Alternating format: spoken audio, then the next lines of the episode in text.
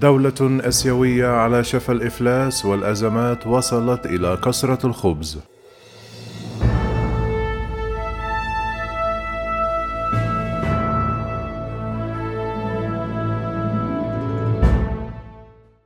تتزايد النفقات على المداخيل وتحدث المشكلة وتحاول حلها بطرق عدة كالاقتراض لكن هذه الطرق قد لا تنجح مما يؤدي إلى الكابوس المرعب الإفلاس.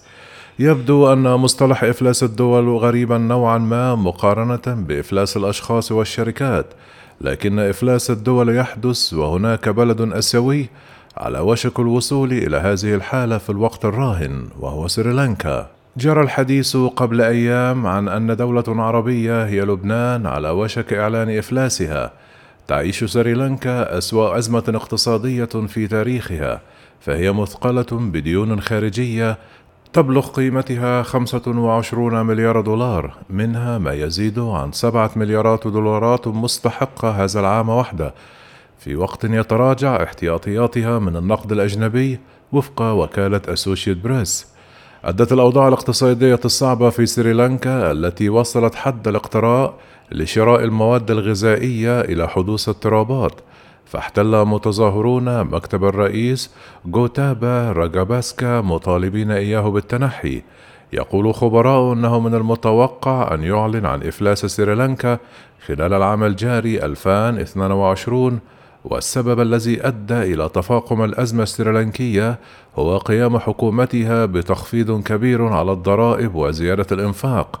وخلال ثلاثة أعوام فقط انخفض الاحتياطي النقدي الأجنبي لسريلانكا من 7.5 مليار دولار إلى 3.1 مليار دولار.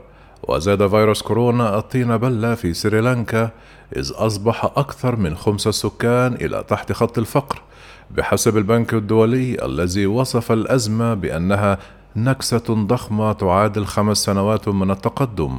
وإفلاس الدول مصطلح مجازي فالمقصود هنا هو الحكومة وليس الدولة ككل ويعني تخلف الحكومة عن سداد الديون بشكل مستفحل. وتعطي الدولة في العادة مهلة 30 يوما من تاريخ استحقاق دفعات القروض لكي تدفع ما عليها وإذا لم يحصل ذلك يعلن أنها دولة متخلفة عن السداد أي دولة مفلسة. ويختلف إفلاس الحكومة عن إفلاس الأشخاص والشركات. ففي حالة هؤلاء يضع الدائنون أيديهم على أصول المتخلفين عن السداد. وهذا ما لا يحدث في أصول الحكومة داخل أراضيها إنما خارجها فقط. والحل المطروح لتفادي الإفلاس هو إعادة جدولة القروض وشروطها أو شطب جزءا منها ويطلق حينها على الدول صفة المتعثرة وهو ما تسعى إليه سريلانكا حاليا حيث تريد إجراء محادثات مع صندوق النقد الدولي أبرز دائنيها في وقت لاحق من إبريل الجاري. وليس الأمر سلبيا تماما فإعلان الإفلاس يعني أن الدولة ستتملص جزئيا من ديون أثقلت كاهلها. لكن التداعيات السلبية كبيرة ومدمرة ليس أقلها سحب المودعين أموالهم من البنوك وهو يحدث هزة اقتصادية ويعصف بقيمة العملة. ويبدو ذلك واضحا في سريلانكا حيث خلت رفوف المحال التجارية من السلع الأساسية وسط تقنين حكومي لما يمكن أن يباع وسط تحذير من قيود قريبة أكثر شدة على المواد الغذائية. وحتى في حال تجاوز ذروة الأزمة ستبقى ذيولها مؤثرة على الأوضاع المعيشية في الدولة لأنها ستوظف جزءا كبيرا من مواردها لسداد القروض وفوائدها مما يحرمها من الإنفاق على التطوير مثلا. هناك العديد من الدول التي أعلنت إفلاسها مثل ألمانيا وروسيا وأسبانيا والأرجنتين.